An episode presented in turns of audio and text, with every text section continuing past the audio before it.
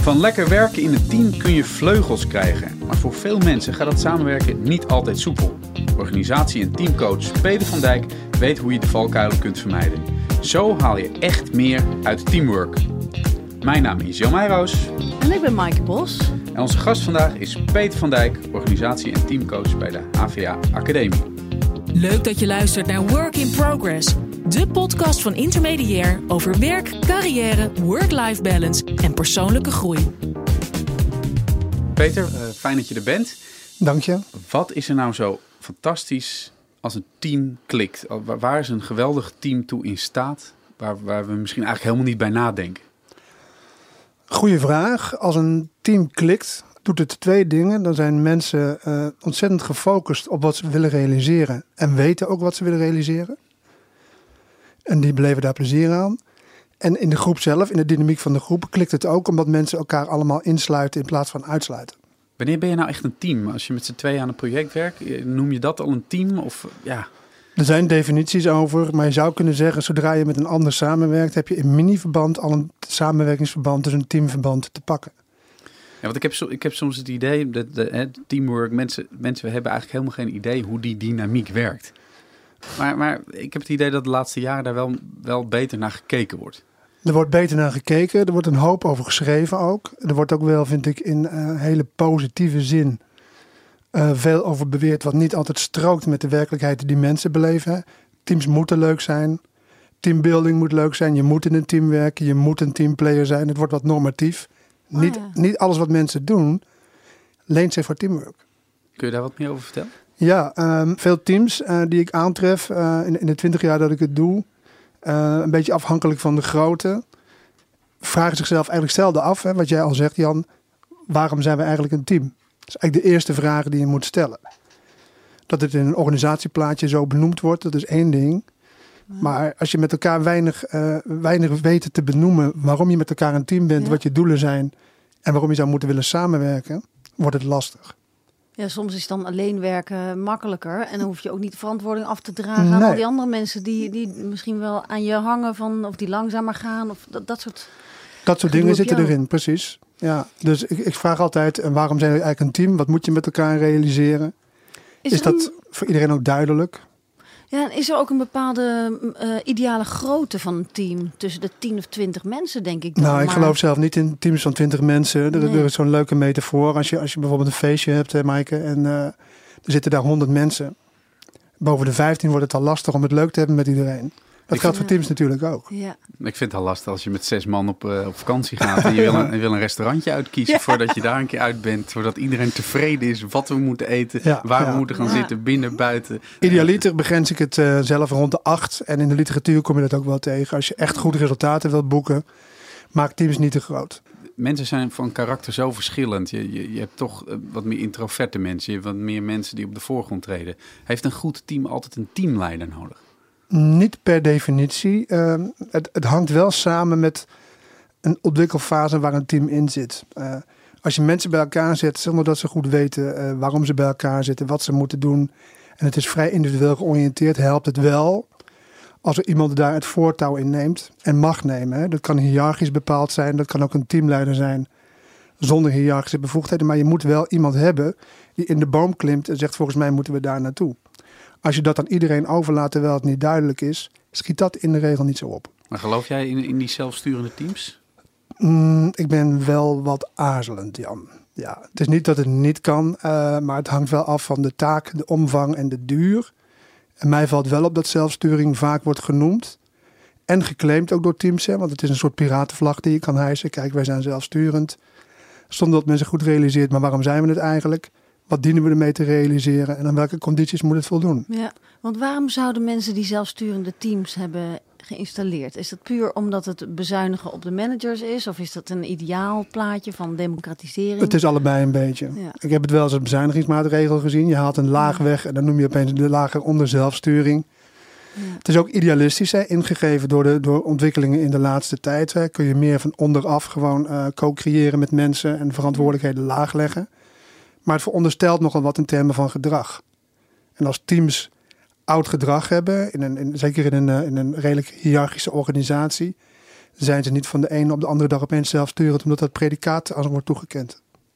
Ja, dat vind ik wel interessant om het straks eh, ook te bespreken. Van welk gedrag er zich nou allemaal manifesteert in zo'n team. Ja. En, maar je zei net over die leiders, eh, dat het toch nodig is om, om iemand te hebben die, ehm, die zegt, nou die kant moeten we volgens mij op. Maar ik denk dan meteen, dan gaan er drie anderen roepen van nee, ik denk dat we die kant op moeten. Dus ja, ja, ja. Hoe, hoe komt zo'n team bij elkaar en hoe settelt zich dat? Wat is Ja, jouw ervaring daarin? De meeste teams komen bij elkaar omdat ze in een organisatieplaatje moeten passen. En er wordt gezegd, eh, gezien het organogram, zijn jullie nu team X, Y of Z. Ja. Of dat logisch is in alle gevallen, dat valt soms te betwijfelen. Je hebt ook van die restteams van mensen waarvan mensen zeggen, nou ja, die stoppen we dan maar in team X. Want we weten niet zo goed wat we ermee moeten. En dan zetten we iemand op en eh, maken er wat van. Hè? Even, even heel plat gechargeerd. Het veronderstelt niet dat er binding ontstaat omdat je mensen in een groep zet. Veel teams zijn eigenlijk groepen individuen. En als ze heel veel individuele taken hebben, moet je er geen teamwork voor verwachten. Simpel. Als je dat gaat doen, dan gaat de zaak scheef hangen. Ik vind het wel interessant wat je zegt, want in, je zou in een team ook denken, daar zijn sowieso altijd individuele taken. Iedereen heeft zijn eigen kracht, zijn eigen eh, pakketje. En dat, dat werkt samen tot een gemeenschappelijk doel. Maar dat is dus niet altijd zo. eh, Mm, Dat is niet altijd het geval. En eh, de mate van samenwerking wordt heel erg bepaald door het soort werk wat mensen doen.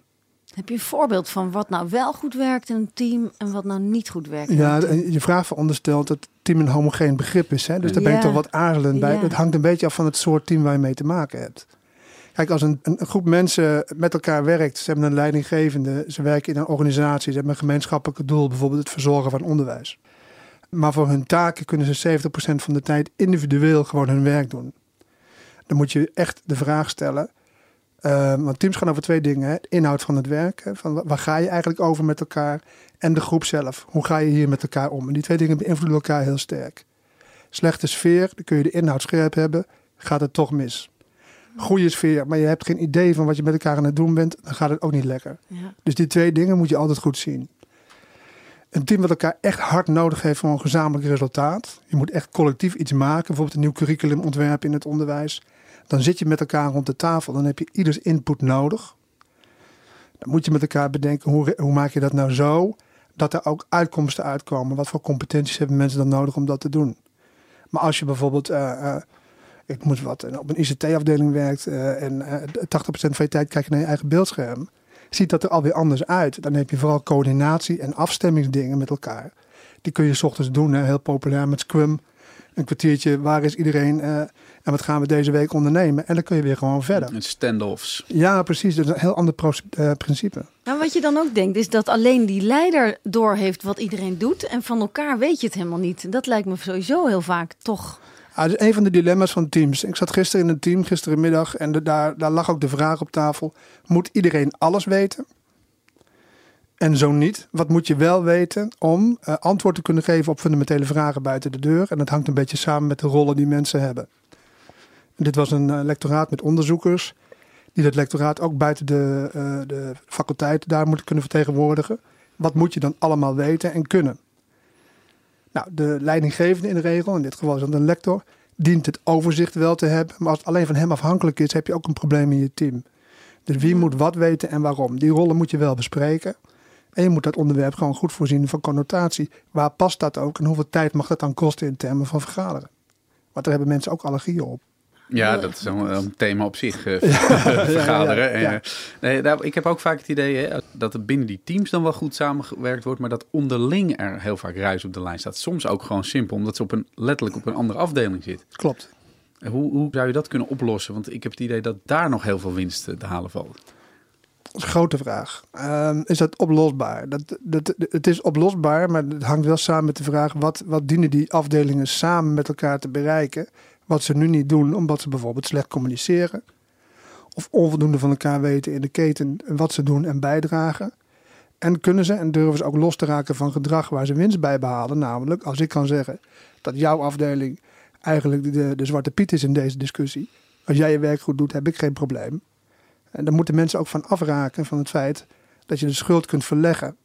En een populair gezelschapsspel in organisatie is schuld verleggen. Ja. Ik begrijp het niet precies. Kun je het, kun je het nog een keer uitleggen van hoe zit het dan met schuld verleggen? Dat, ik stel me nu voor dat bijvoorbeeld als de marketingafdeling een succesje heeft, dan kan dat bijvoorbeeld ten koste gaan van de sales. eh, Bijvoorbeeld, maar Sales eh, opbrengsten of zo. Hè? Eh, Dus dan heb je toch een beetje dat het de ene zijn succes, de ander zijn verlies zou zijn. er zit, daar zit ook competentie of, Of andersom. concurrentie in. Maar, Ja. maar het, is ook, het is ook wel, eh, en het klinkt wat vervelend dat ik het zo zeg, maar als je je eigen straatje een beetje schoon kunt houden door te wijzen naar de ander.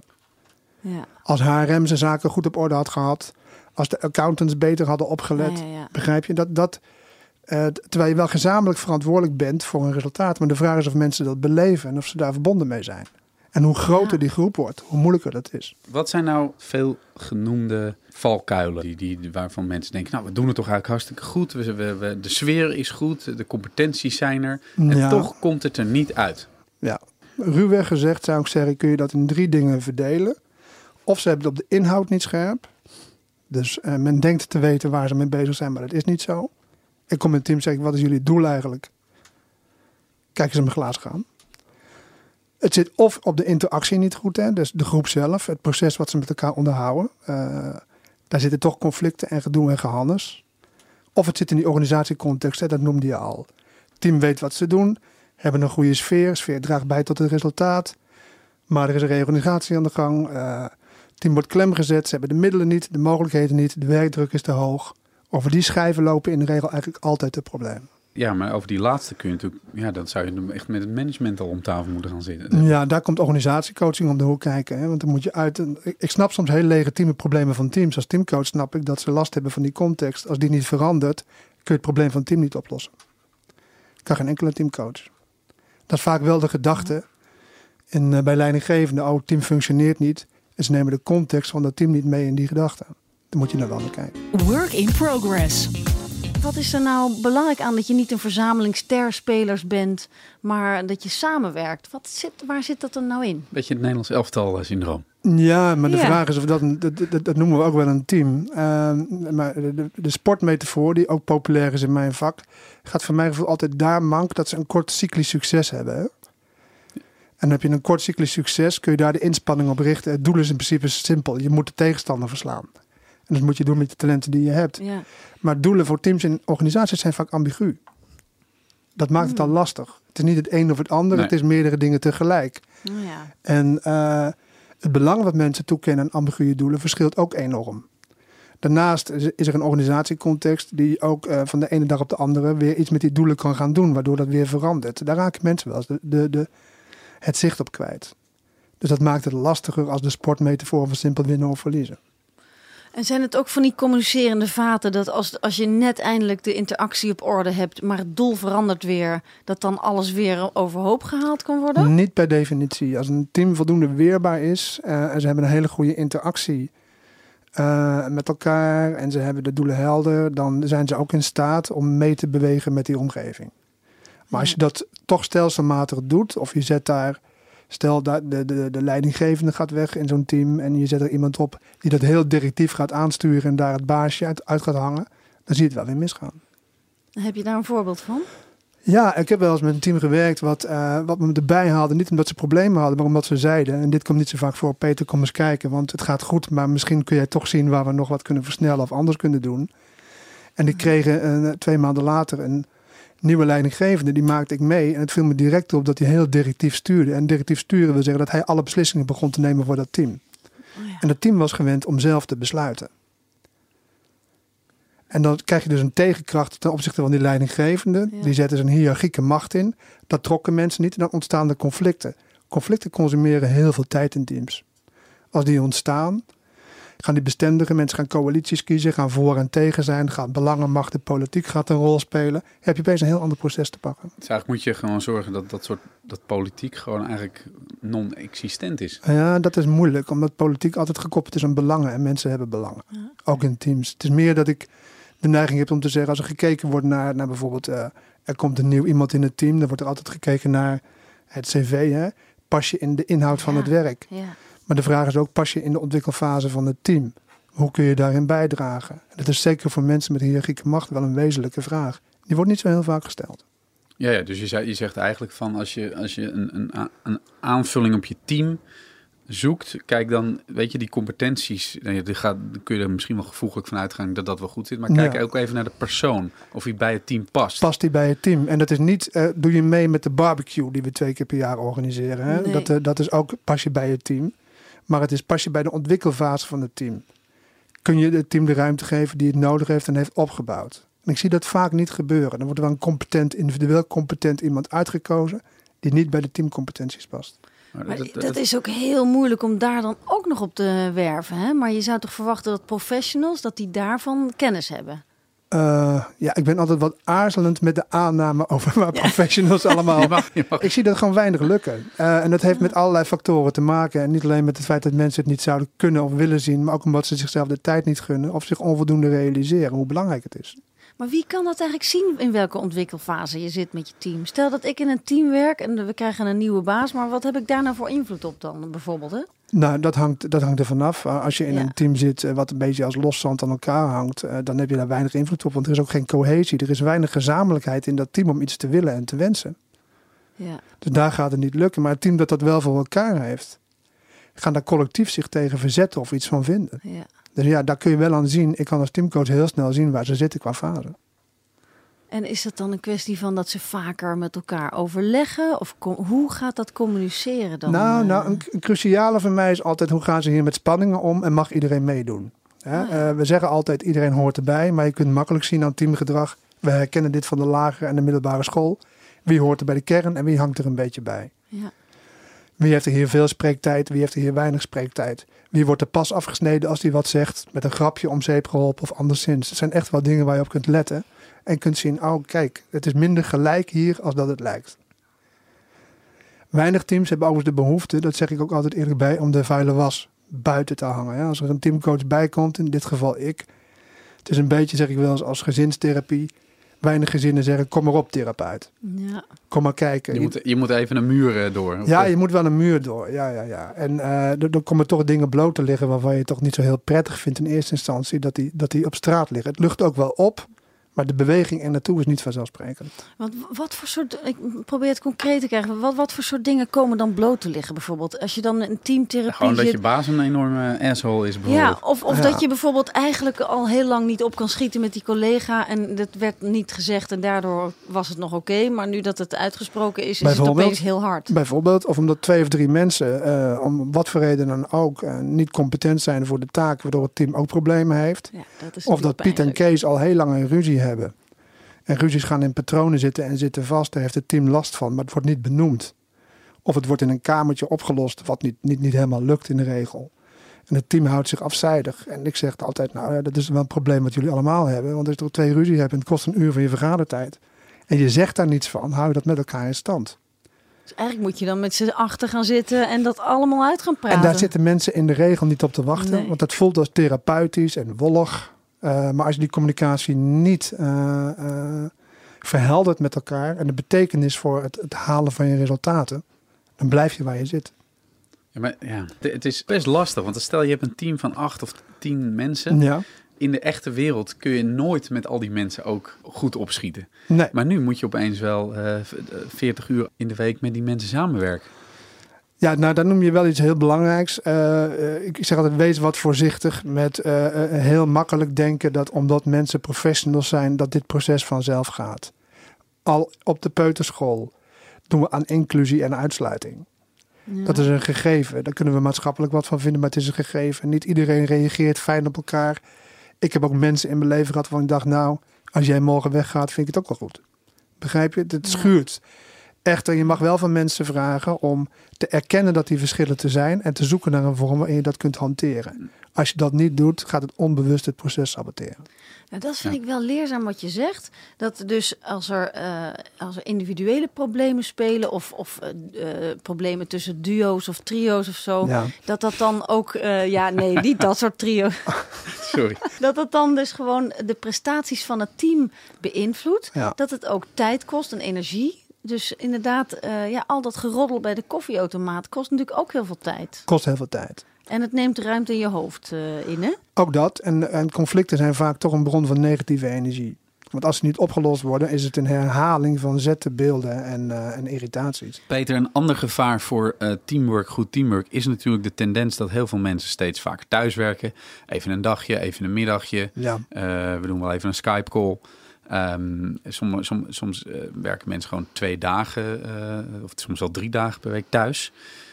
Da daardoor valt zo'n team soms ook een beetje uit elkaar. Ja, ja, als het past bij het team en het soort werk, hoeft het geen probleem te zijn.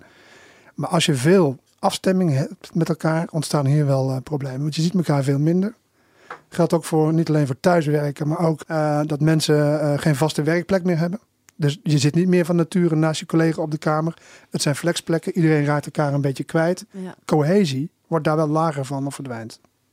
Dus, je, dus dat werkt alleen als je heel goed afspraak met elkaar hebt en heel goed weet wie wat doet Precies. en wat je aan elkaar hebt. Precies, en wel om de zoveel tijd. En dan zou ik er bijna om pleiten, om, doe dat om de drie weken. Pak tijd met elkaar, twee tot drie uur. Dat klinkt voor mensen vaak veel. Ja. Om heel goed door te akkeren wat je met elkaar aan het doen bent. Waarom, wie doet, wie doet wat. Stem je dat af.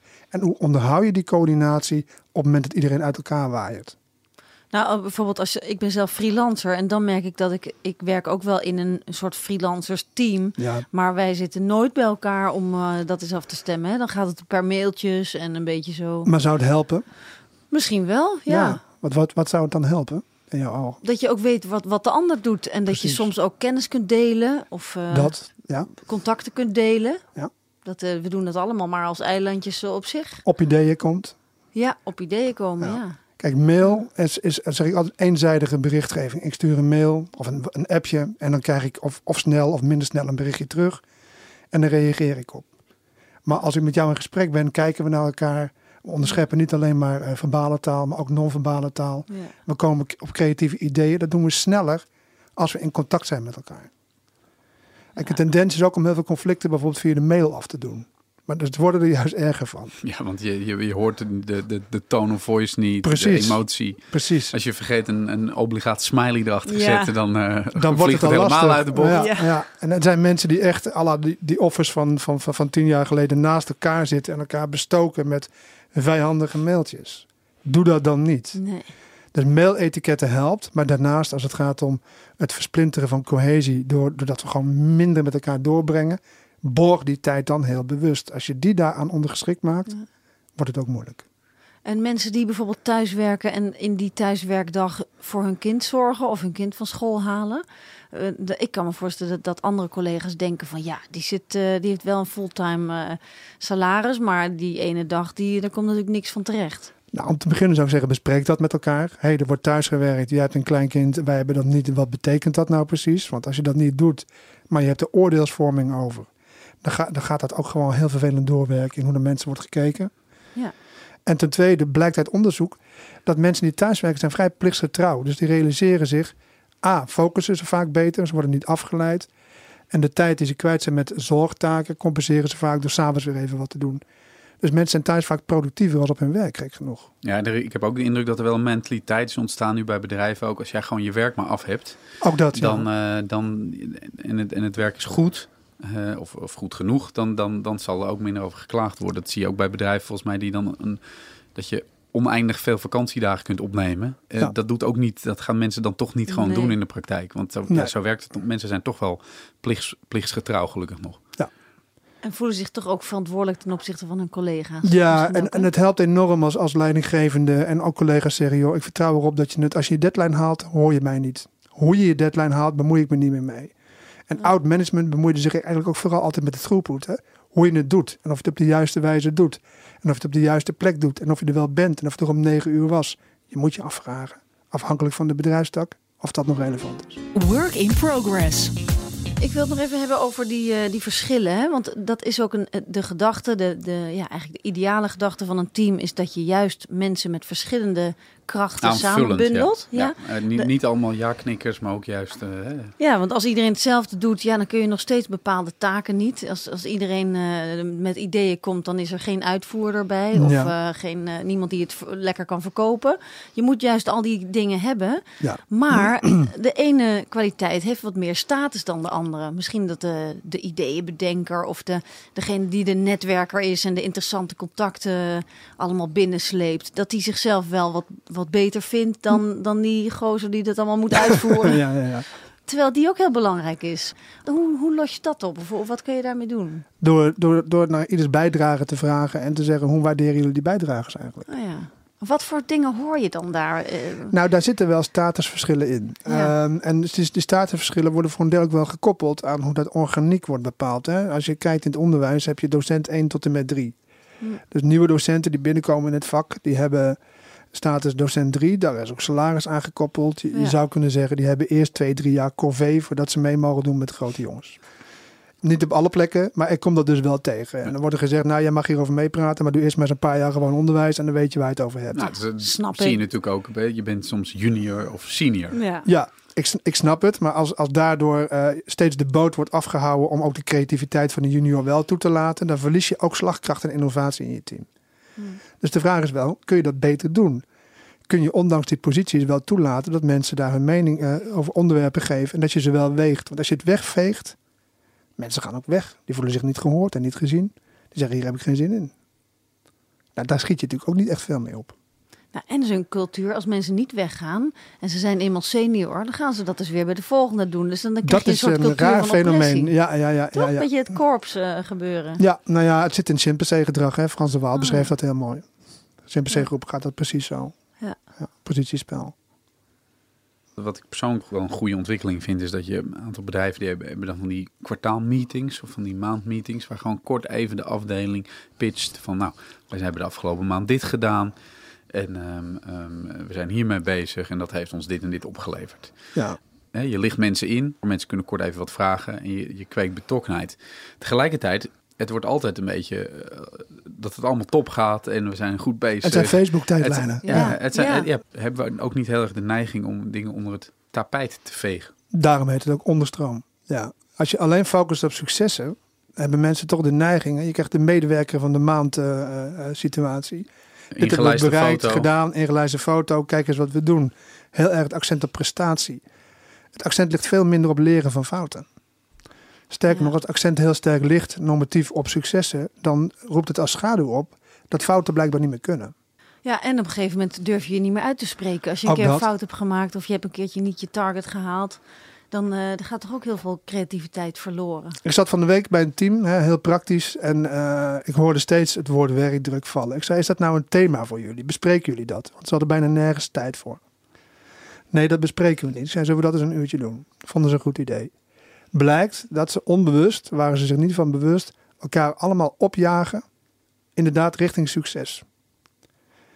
De schaduw zei dus dat drie van de vier team, nee, drie van de teamleden zeiden: Ja, maar ik durf hier ook echt niet goed te zeggen dat het soms niet goed gaat, dat ik iets niet afkrijg. Of dat het gewoon even niet lukt, of dat ik het niet zie zitten. Dat ik mijn deadline niet haal. Want we moeten met elkaar zoveel leuke dingen bereiken. Mensen doen dat ook omdat ze zelf ambitieus zijn. En dat zie, je, dat zie ik ook terug. Maar in het collectief ontstaat die norm ook. Dan wordt die gevaarlijk, vind ik.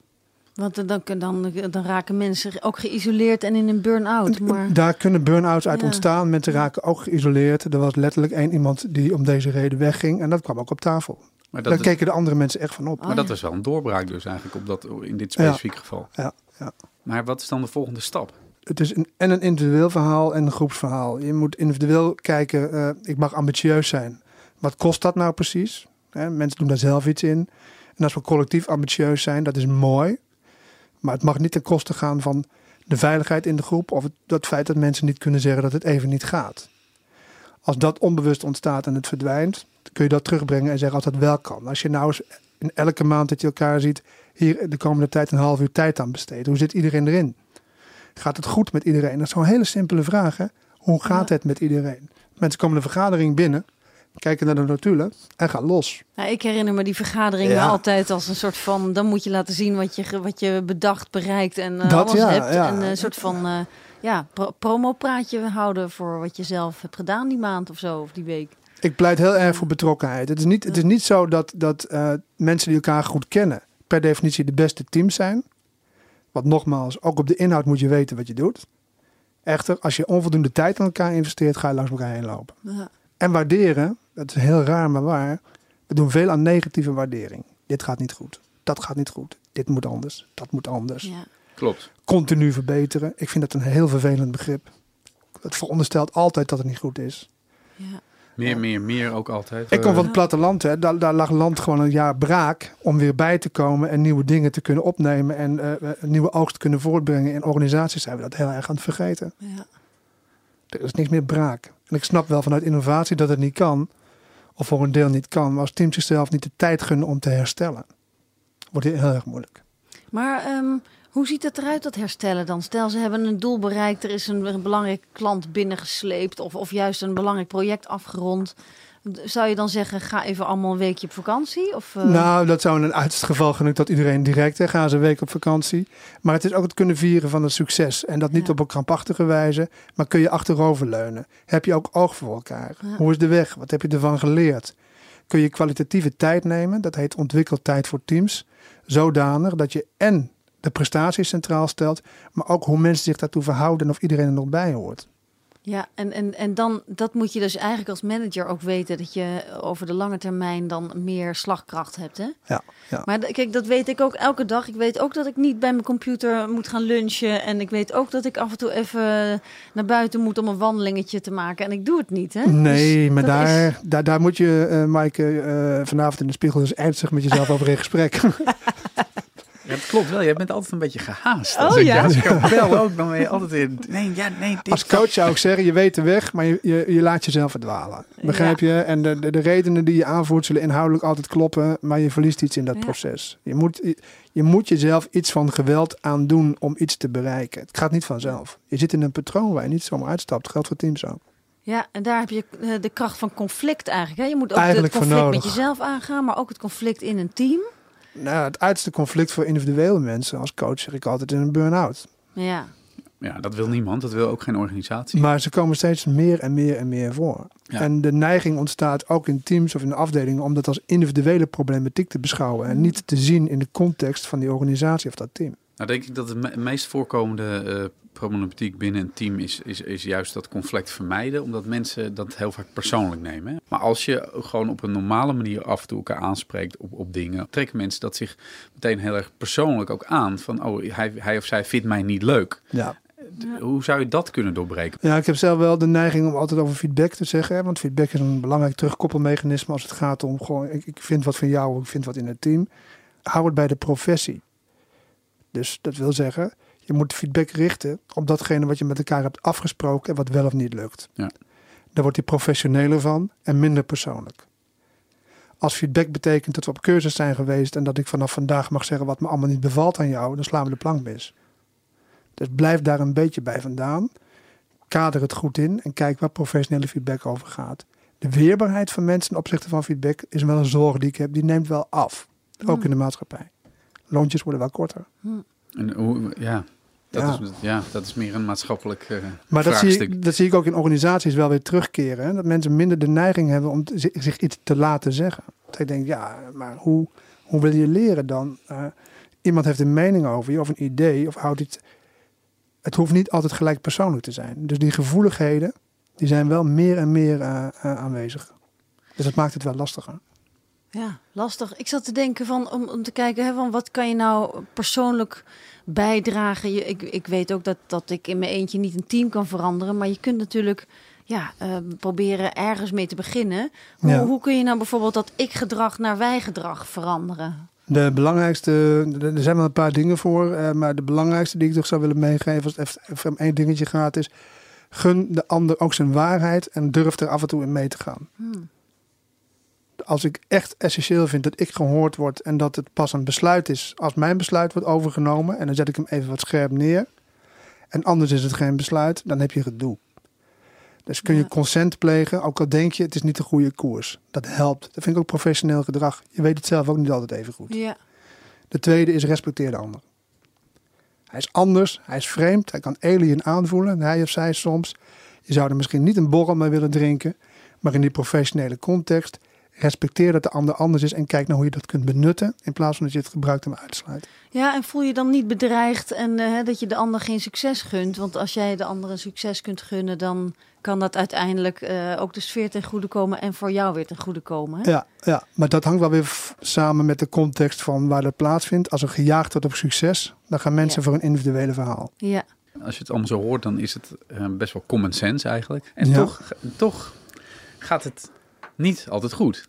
Hoe zou je met een paar simpele do's en don'ts... eh, Ehm, oh, het klinkt heel simpel. Hè? Je, je zegt terecht, het zijn eh, voor de hand liggende dingen. Maar mij valt toch altijd weer op. Het zijn de voor de, voor de hand liggende dingen die altijd als eerste worden overgeslagen. Ja. Hoe wordt hier naar elkaar geluisterd? Waarom mag deze meneer of mevrouw niks zeggen? Waar zit dat in? Hebben jullie dat in de gaten ook? Ja. Heb je in de gaten wat je. Waarom lachen jullie zoveel problemen weg? Het zijn, ik stel eigenlijk altijd simpele vragen. Rond simpele dingen. Eigenlijk dat kleuterschoolgedrag, hè? Ja, ja het, het klinkt wat oneerbiedig, maar het begint daar al. Hè. Groepsvorming op de kleuterschool zie je ook al. Dat daar eigenlijk dezelfde dynamiek in zit. En je kunt honderd keer zeggen, we zijn allemaal gelijk. Maar dat wil niet zeggen dat iedereen het zo ervaart en beleeft. En ik denk ook niet dat het waar is. Gelijkwaardig, dat begrijp ik. Maar mensen zijn heel erg verschillend. En probeer dat niet te managen door te zeggen dat het er niet mag zijn, dat verschil. Ja. Erken die verschillen nou eens. En volgens mij zit vertrouwen aan de basis, hè? Vertrouwen en de ander iets gunnen. Niet alleen Ja. succes, maar ook dat hij er is. Leuk dat je er bent, ook al ben je anders dan ik. Is een andere tekst Ja. als... Wat ben jij een vervelende eikel en kun je niet morgen ergens naartoe. Ja. Als ik dit zo hoor en ik zou manager zijn, zou ik toch wel eens even een hele dag ervoor gaan zitten van wie heb ik eigenlijk onder me en Ja. wat zijn eigenlijk de kwaliteiten van iemand. Die En, vragen eh, stel ik ook wel. Ja, Wie heb je onder je? Eh, eh, vind je ze voldoende competent? Zo niet, waarom denk je van niet? Heb je daar wel eens een gesprek over gevoerd? Eh, als je met een aantal mensen zit die naar jouw idee hun tijd uitzitten tot het pensioen. Zijn ze zich daar bewust van dat jij zo naar je kijkt? Hoe werkt dat door en hoe je ze bejegent in het team? Want je creëert daar ook mee onbewust, maar tegelijkertijd wel dat ze zich ook niet meer serieus genomen voelen. Daarmee creëer je het probleem wat je wil oplossen. Ben je daar bewust van? Maar wat kun je nou doen als je zelf voelt dat je niet zo lekker ligt in je team en je wil dat keren? Ja, lastig, een lastige vraag, Maaike. Eh, je kunt. eh, kijk, als je, als je je niet veilig voelt in dat team, ligt het niet voor de hand dat je het vraagt. Nee, precies. Snap je? Ja. Wat mensen dan vaak doen, is een individuele coach zoeken of een collega die ze wel vertrouwen en een sparren. Joh, wat is er aan de hand? Ja. Als ze het al delen. Als je je veilig genoeg voelt in jezelf, hè, want veiligheid is ook iets wat je meebrengt. Het is niet alleen afhankelijk van de context. Je kunt ook denken, ik ben weerbaar genoeg, ik ga dat toch eens vragen. Ja. Is dat wel een zinnige vraag om te stellen? Ja. Ik heb het idee dat. Klopt dat? Ik doe wel eens een oefening dat ze beelden over elkaar moeten delen. Ik denk dat jij dit over mij denkt. Klopt dat? Blijkt heel verrassend vaak niet zo te zijn. Oh, ja. Oh, oh, zeggen mensen dan. Dat dacht ik echt. Maar het informeert wel de dynamiek. Dat soort gedachtegoed en die beelden. Dus als je dat verheldert, kan dat heel veel schelen. Stelt mensen ook gerust. Ja. Ik denk dat het daar voor heel veel mensen echt een opluchting is. Ja, Ja. is echt een opluchting. Ja. Ja, ja, ja. Peter, wat is eigenlijk het beste advies op dit gebied wat je zelf ooit kreeg? Oeh, goede vraag. Eh, als, als teamlid of als teamcoach? Ik vind als teamlid wel interessant. Ja, als teamlid. Ah, als Ja. teamlid.